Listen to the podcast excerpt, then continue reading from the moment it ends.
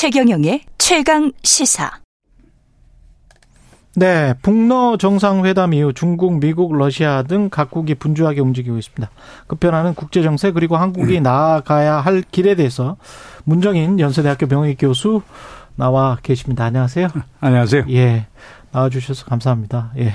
한 30분 정도, 27분 정도 말씀을 해 주실 시간이 있는데 너무 이게 국제 정세가 복잡해서 잘 좀 정리를 좀 해 주십시오. 예. 나오신 김에 일단 북러 정상회담이 있었는데 여기에 중국의 반응이 그렇게 에뭐 따뜻하진 않다, 뜨뜻미지근하다 이런 분석이 있던데요. 어떻게 보십니까? 글쎄 그건 전통적으로 북중러 삼각관계를 예. 봐야 되거든요. 예. 그러니까 이제 그 1960년대 초 음. 그러니까 중국하고 소, 소련 사이에 예. 이제 국경 분쟁이 있기 시작하고 예. 그다음에 이제 북한은 그걸 갖고서 아 모스크바와 북경 사이에 음. 일종의 저울질 하는 저울질 외교를 했었거든요. 예. 그래서 그 삼자 관계가 상당히 아, 복합 적이에요. 그렇군요. 아, 그러니까 예. 우리가 생각하는 것처럼 북중러가 바로 하나의 동맹 체제로 간다. 아, 이렇게 보긴 힘듭니다. 그러나 예. 미국의 압박이 강해지면은 미국의 압박이 강해지면 예, 이세 개의 국가가 하나로 뭉칠 가능성은 상당히 있겠죠. 예. 북러는 어떻게 될까요? 그 연대가 뭐 오래 갈까요? 그러니까 여기서 기본적인 차이는 예. 미국이 음. 중국하고는 지금도 계속 이제 대화를 해나가고 음. 경제 어, 거래할 것은 거래하면서 예. 따질 건 따지게 되는 미국이. 그런 입장이고 예. 그러나 어, 미국이 북한이나 어, 러시아에 대해서는 음. 소위 불량 국가로 이미 낙인을 찍고 악마를 시켰기 그렇죠. 때문에 예. 그 차이점이 있는 거죠. 그러나 이제 예. 미국 내부에서도 내부 논쟁이 상당히 강합니다. 그렇죠. 어떤 내부 논쟁이 강하느냐면은 예. 어 우리의 진짜 적은 중국 아니냐. 음. 그러면 러시아가 지금 우크라이나에서 잘못을 하더라도 러시아를 우리가 끼고 들어가야 된다. 아. 그래야 중국에 대한 견제가 돼야 된 다라고 예. 주장하는 사람들이 있습니다. 예. 그래서 미국 내에서 내부 논쟁이 있는데 예. 그러나 하여간 제일 중요한 것은 아, 미국 시민들 그리고 그렇겠죠. 미국 정치인들에게 누가 더 미국의 적대적이고 악마인가 네. 이것이 상당히 중요한 변수가 될 것 같습니다. 지금 적이라고 말씀을 하셨는데 미국 핵정부의 입장은 계속 경쟁자잖아요. 최대의 네. 경쟁자. 아니 미국하고 중국 관계는 그렇습니다. 예. 처음에는 이제 협력 관계로서 이제 음. 관여를 했죠. 예. 그러다가 이제 협력과 경쟁이 동시에 나타났죠. 그렇죠. 그러다가 이제 미국이 중국을 아주 경쟁자로 보다가 그렇죠. 경쟁이 심화가 되니까 라이벌. 라이벌. 어, 예. 그 라이벌로 보다가 예. 트럼프 행정부 들어와서부터는 적대적으로 봤죠. 예, 적대적이다. 그, 러니까 예. 협력에서 적대 사이에 음. 여러 단계들이 있는데요. 음. 제가 볼 때 지금은 협력은 상당히 약화가 됐고 음. 경쟁과 라이벌 관계 음. 그리고 부분적인 분야에 있어서는 소위 어, 적대 관계까지 가고 있는 것 아니냐 이렇게 볼 수가 있겠죠. 핵심은 뭐 때문입니까? 대만 문제 때문에 그렇습니까? 아니면은 사실은 경제 문제 때문에 그렇습니까? 미중 관계라고 하면 예. 크게 네 가지 틀에서 볼 수가 있는데요. 예. 첫 번째는 지정학적인 변수가 상당히 크겠죠. 아. 중국이 부상했다. 예. 중국이 미국의 소위 패권적 지위에 대해서 도전을 할 가능성이 더 높아졌다. 예. 이걸 사전에 봉쇄하자. 예. 그래서 중국을 포위하고 봉쇄하는 음. 이런 전략을 펴는 게 있고요. 예. 두 번째는 지경학의 문제죠. 예. 어, 결국에 중국 경제가 앞서간다. 중국이 미국에 대해서 위협을 가하는 것은 음. 중국 음. 경제가 잘 됐기 때문이다. 예. 중국 경제를 slow down을 시키자. 그렇죠. 그럼 어떻게 그것을 어, 완만하게 할 수 있느냐. 음. 결국 경제적으로 디커플링, 디리스킹 음. 이런 것들 해나가야 된다. 네. 그러려고 하면은 무역이나 투자 이 부분에 대해서 전반적인 재조정을 해야 된다는 거고요. 네. 세 번째 문제점이라고 하는 것은 결국에 기술 문제죠. 아. 중국이 이렇게 중 미국에 대해서 위협이 되는 것은 음. 어느 날 갑자기 중국의 기술 경쟁력이 엄청나게 향상이 됐다. 네.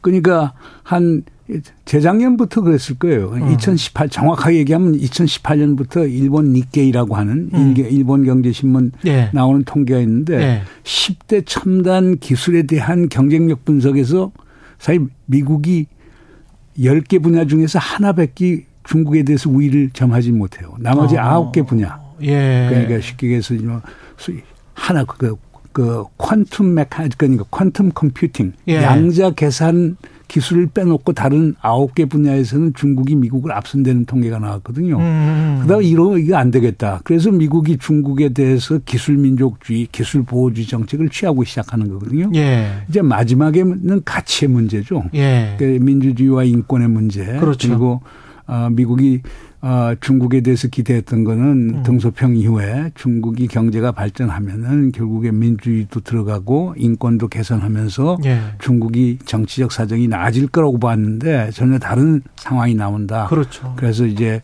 신장 문제, 티벳 문제, 홍콩 예. 문제, 심지어 대만 문제도 그 시각에서 보니까요. 음. 이런 네 가지 큰 범주에서 민중 간의 갈등이 지금 일어나고 있는 것이죠. 그런데 여기서 이걸 씁니다. 미국, 중국이 얘기하는 핵심 이익. 예. 핵심 이익이라는 게 영토와 주권. 그렇죠. 그러니까 자연히 대만 문제, 남중국, 남중국해 문제, 신장 문제 예. 이런 문제에 대해서 미국이 중국에 대해서 간섭 개입을 하면 음. 용납하지 않겠다. 그거죠. 시진핑이 전쟁도 불사하겠다고 얘기를 했기 때문에요. 예. 이제 이게 걸리는 것이죠. 그러니까 어. 다른 부분에 어. 지금 미국은 미국의 전략은 그렇습니다. 중국하고 협력할 거는 협력하고 그걸 영어로 cooperation이라고 예. 그러는데 그리고 경쟁할 것은 경쟁하고 그걸 예. competition이라고 예. 하고 그다음에 대결할 거는 대결한다. 예. confrontation. 그 예. C를 얘기하는데 그래서 뭐 기후 변화라든가 무슨 전염병 문제라든가 어. 핵 확산 문제 이런 문제에 대해서는 협력하겠다. 음. 그다음에 무역과 기술 분야에 있어서는 치열한 경쟁을 하겠다. 좀 그러, 그러면서 디리스킹하고 디커플링 하겠다. 네, 그러면서도 예. 지정학적인 문제나 인권 민주주의 문제에서는 양복하지 않고 대결로 가겠다. 예. 그러니까 중국 입장에서는 웃기는 소리 하지 말아라 이거죠. 우리의 핵심 이익을 건들면서 어떻게 우리의 그 협력을 기대하느냐. 예. 그러니까 이 어려운 국면이 있는 거죠. 근데 서로 간에 지금 출혈이 좀 심한 거는 사실이지 않습니까? 그 전에 너무 이렇게 양국의 경제가 끈끈하게 묶여 있고 특히 유럽까지 다 그렇게 돼 있기 때문에 이거를 손가락이 완전히 이렇게 서로 밀착돼 있는데 손가락을 떼내려고 하면 잘못하면 손가락을 잘라야 될 수도 있는 그런 네. 상황이고 그렇게 되면 이제 피가 나는 건데 지금 좀 피를 좀 보고 있는 것 같다는 생각도 듭니다. 어, 보고 있죠. 그러니까 이제 중국이 중국이 입장에서는 네. 기본적으로 아 이런 입장을 취해왔죠. 예. 결국에 우리가 지금 세계화라고 하는 자본주의 분업짓을 통해서 미국과 중국 경제가 서로 통합이 되고 상호 의존적이 되지 않았느냐. 예. 그러니까 이 경제 문제에서 잘못 손댄다라고 하면은 서로에게 손해를 보는 루즈 루즈의 결과를 가져온다. 예. 그렇기 때문에 윈윈 소위 서로 예. 아 서로가 이득을 보는 그런 관계로 변환시켜 나가자라고 이제 중국에서는 얘기를 하고 있는 건데 미국은 아니, 그러니까 중국에서 그렇게 얘기하는데 네. 네. 미국 입장에서는 그렇게 보는 게 아니죠. 그, 그러니까 지금. 있는 거에서 보면 네. 그러면서 이제 얘기하는 거 중국이 결국에 국제 질서, 국제법, 국제 규범 이런 걸 중국이 결국에 지켜라. 지키, 지 않고 있지 않느냐. 아. 그러니까 쉽게 얘기해서 뭐 미국 기업들이 중국에 투자하게 되면은 투자만 들어가는 게 아니고 아 소위 핵심 기술 같은 거 그렇죠. 강제 이전 같은 거 시키고 지적재 네. 아, 재산권 침해하고 미국 기술 탈취하고 탈 어. 미국 기술 탈취하고 음. 이런 것들이 계속 일어나고 있는데 이건 공정하지 못하다 음. 이렇게 얘기를 하는 거죠. 근데 그러면 중국 입장에서는 불공정한 걸 수정하면 되는 것이지 그렇지. 왜 디커플링, 디리스킹하고 중국 어. 경제를 완전히 국제 자본주의 분업 질서에서 그 쫓아내려고 그러느냐. 그렇죠. 그건 수용할 수 없다. 이렇게 나오는 거죠.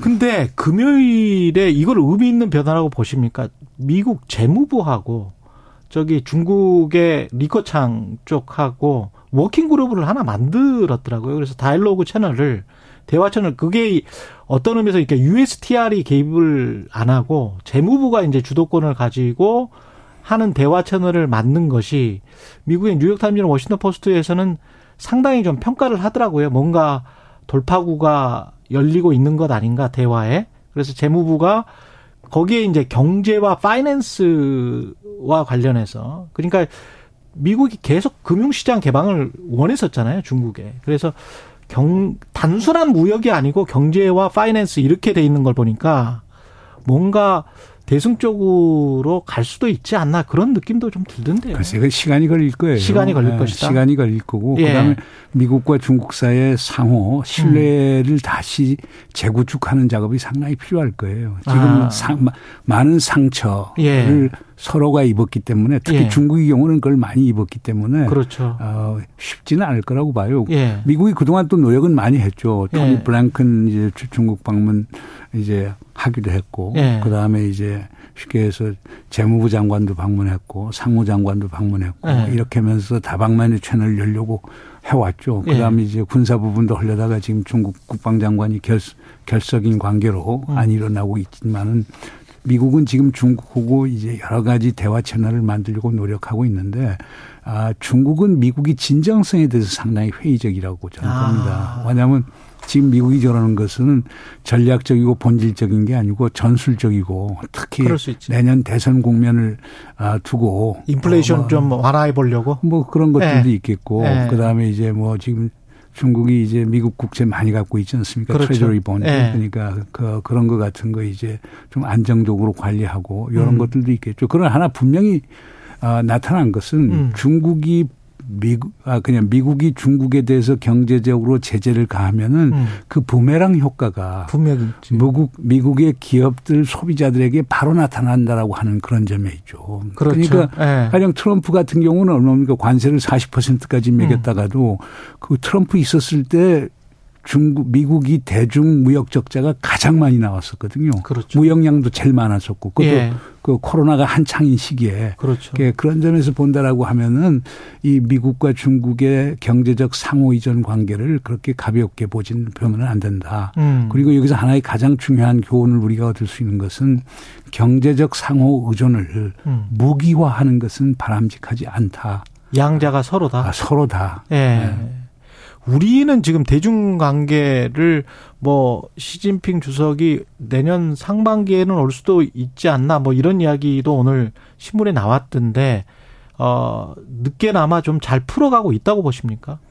뭐 전보다 나은 거죠. 전보다 낫다. 아, 그러나 네. 이제 문제는 한몇 개월 전에 이제 중국 외교부에 이제 어, 아시아 태평양 국장이 서울을 방문한 적이 있었죠. 예. 그때 이제 그 친구가 내건 메시지는 분명하다고 봅니다. 그러니까 뭐 정상회담 할 수는 있지만 그말 예. 한다고 해서 지금 본질적인 현안 문제들이 해결되는 건 아니다. 그러니까 예. 큰 기대는 하지 않고 어. 우리는 한중 관계의 큰 개선보다는 예. 한중 관계가 더 악화되는 음. 것을 예방하는 것 음. 또는 데미지 컨트롤을 아.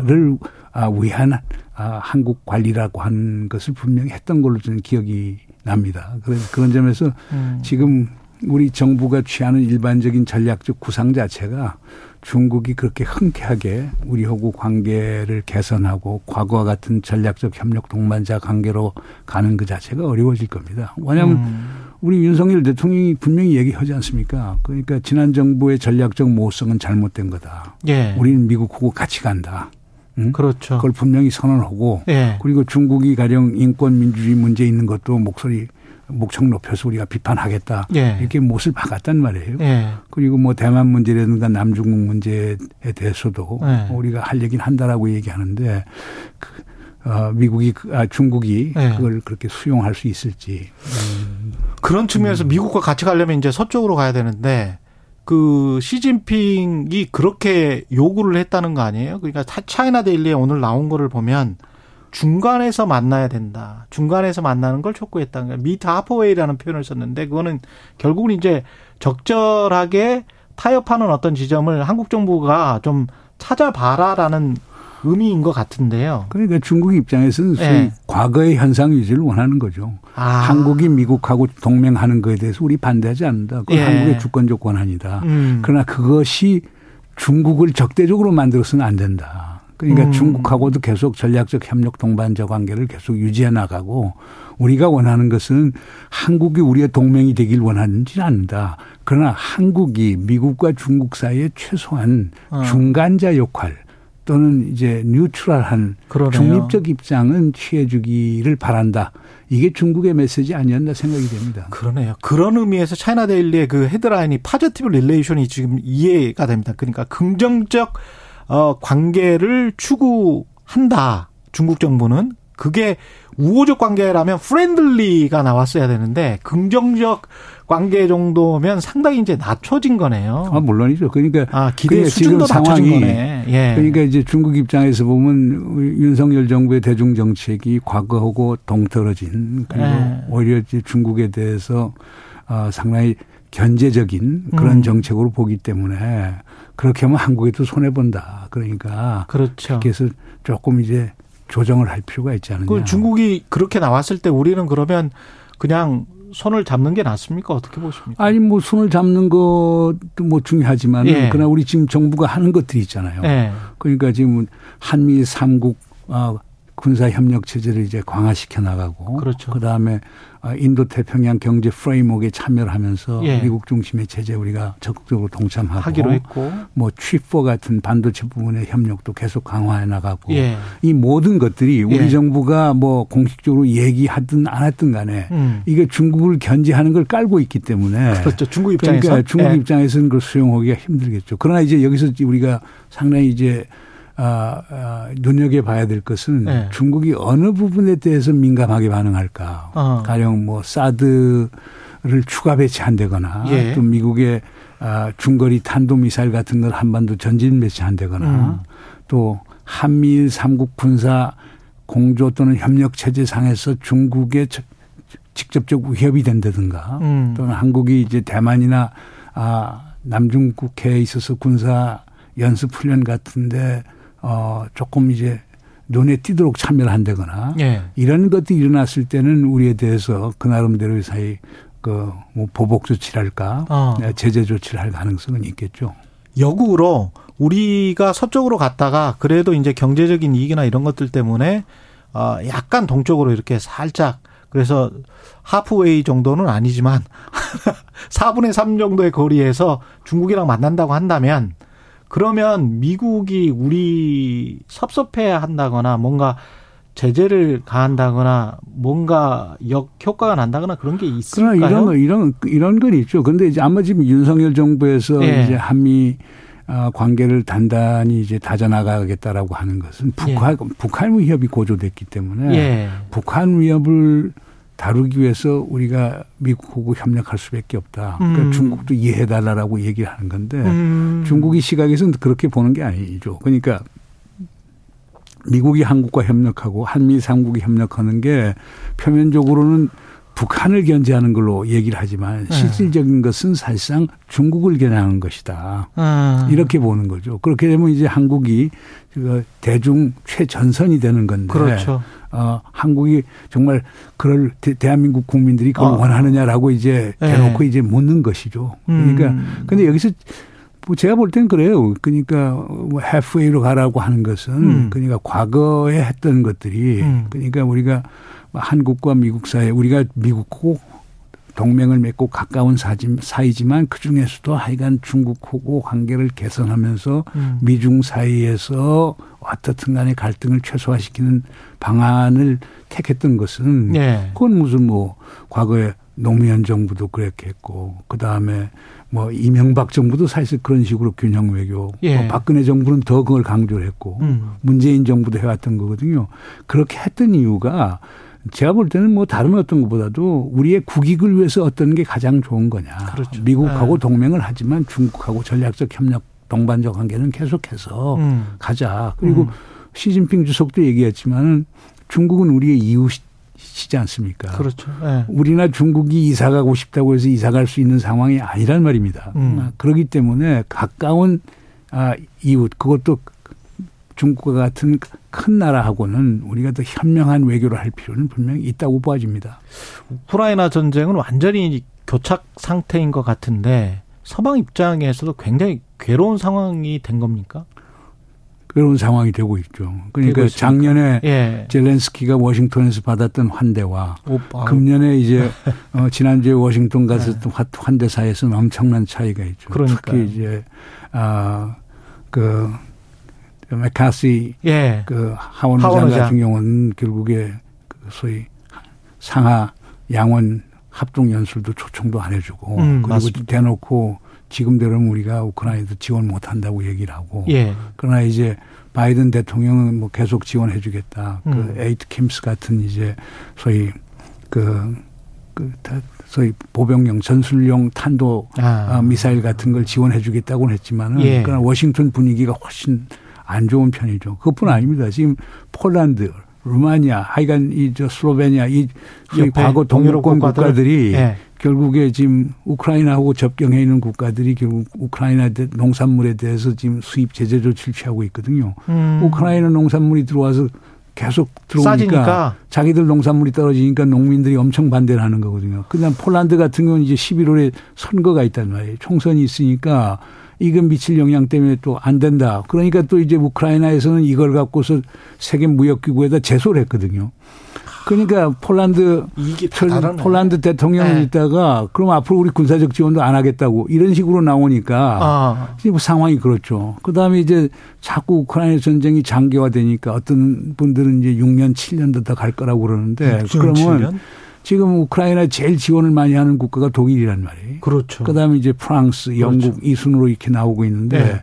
이들이 감당할 수 있겠느냐 하는 문제죠. 그러니까 전쟁 피로 증후군이 지금 나타나고 있기 때문에 그렇죠. 장담을 못 하는 거죠. 아. 그러니까 지금 젤렌스키 대통령 입장에서도 지금 크림반도 같은데 뭐 상당히 지금 공세적으로 나가는 이유가 지난번에 했던 대반격이 사실 성공을 못했단 말이에요. 음. 그러니까 미국을 포함한 모든 지원 국가들이 나토 국가들이랑 우리 그렇게 지원해 주는데 니들 한 게 뭐 있느냐. 예. 그러니까 이제 성과를 모이기 위해서 지금 엄청나게 노력을 하는 거란 말이에요. 그렇죠. 또 그렇게 해야 또 미국 대통령이나 또 그렇죠. 유럽의 지도자들도 국민들한테 자 예. 우리 지원해 줘 갖고 좀 성과를 보고 근데 그게 안 되기 때문에 지금 어려운 거죠. 갑자기 발을 뺄 가능성도 있습니까? 유럽이나 미국이? 우크라이나 전쟁에 이제까지 해온 말이 있는데. 근데 그건 그러니까 내가 볼 때는 그렇게 미국이나 유럽 국가들이 무책임하지는 않다고 보고요. 예. 만약 그렇게 그 상황이 온다면은 음. 푸틴하고 뭔가 모종의 마크 대화가 있겠죠. 그리고 음. 그러니까 어, 지금 뭐 제일 큰 문제가 영토 문제거든요. 그렇죠. 그러니까 뭐 제렌스키도 얼마든지 휴전협정 맺고 평화협정 맺을 수는 있는데 그러나 예. 지금 그 우크라이나 동부에 있는 세계 응? 그 지역에 대해서 지금 무력 점거를 하고 있는데 나가라. 크림반도 음. 나가라. 예. 근데 지금 러시아 입장에서는 그 무슨 얘기냐. 다 합법적으로 우리가 한 거 아니냐. 어. 아, 그렇지 않아요. 그러니까 어, 또, 또 도네츠크부터 시작해 루한스키 그렇지. 이 네. 지역에 있는 주민들이 다 그 러시아계 네. 주민들이 국민 투표해 갖고 네. 결국에 아 러시아하고 소위 합방을 그렇죠. 합법적으로 결정한 건데 그게 네. 무슨 불법적인 거냐. 크림반도 음. 마찬가지로 크림에 음. 있는 크림 쪽에 한뭐그 88, 90%가 그 러시아계 사람들이 있기 때문에 그들이 결국에 그때 2014년 전쟁 끝났을 때 러시아로 가는 걸 국민 투표를 했단 말이에요. 음. 합법적 과정이지 헌법적 문제가 하나도 없다. 이거는 소위 영토와 주권의 불법적 침탈이 아니다라고 또 나오고 있기 때문에 예. 그러나 이제 뭐 제렌스키 입장에서는 그 영토 반환 없이 그, 그 지역으로부터 러시아가 소위 철군하지 않은 한은 어떤 형태의 협상도 없다고 그러니까 쉽지는 않겠죠.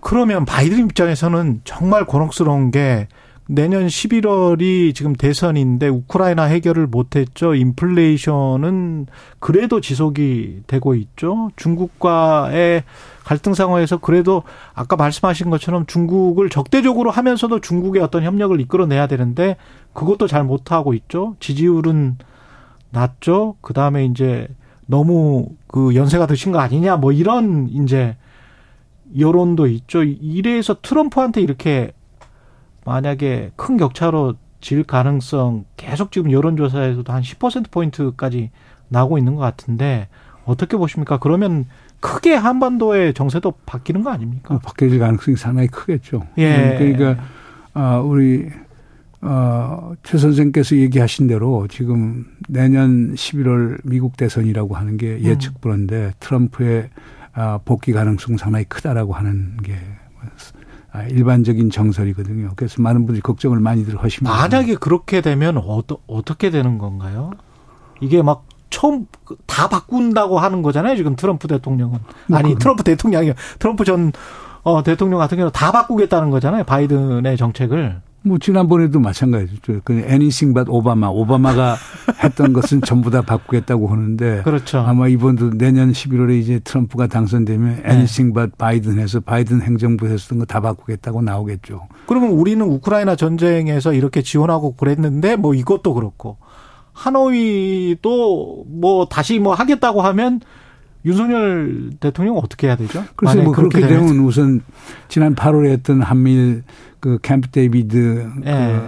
그, 그 정상 합의 같은 거에도 상당히 큰 차질이 있을 거고 그다음 아. 우리에 대해서 이제 방위비 분담 압박이 또 계속 거세질 거라고 보아집니다. 그리고 어 저는 트럼프가 만약 당선이 된다면은 북한하고 대화가 될 가능성이 상당히 클 거예요. 지금 북한의 입장을 보면은 음. 지난 30년 동안 북한이 해왔던 거고 상당히 다른 노선으로 가고 있거든요. 지난 예. 30년 동안은 예. 북한이 제일 관심을 가졌던 것은 결국에 미국하고의 관계 정상화예요. 그랬었죠. 그게 최고 예. 최우선적인 예. 목표였는데 예. 지금 거기에서 떠난 것 같아요. 그러면 아, 왜냐하면 예. 지난 7월 11일 날 이제 김여정 그 부부장이 발표한 담화를 보세요. 그러니까 한미 연합 군사 훈련 아, 연습 중단한다고 우리가 대화 나오는 거 아니다. 심지어 어. 뭐 미국이 전략 무기 전진 배치 안 한다고 해서 대화 나오는 게 아니다. 예. 심지어는 예. 주한 미군을 철수한다고 해도 우린 대화 안 나오겠다. 아. 왜냐하면 15일이면 다시 되돌릴 수 있지 않느냐. 가역적이지 않느냐.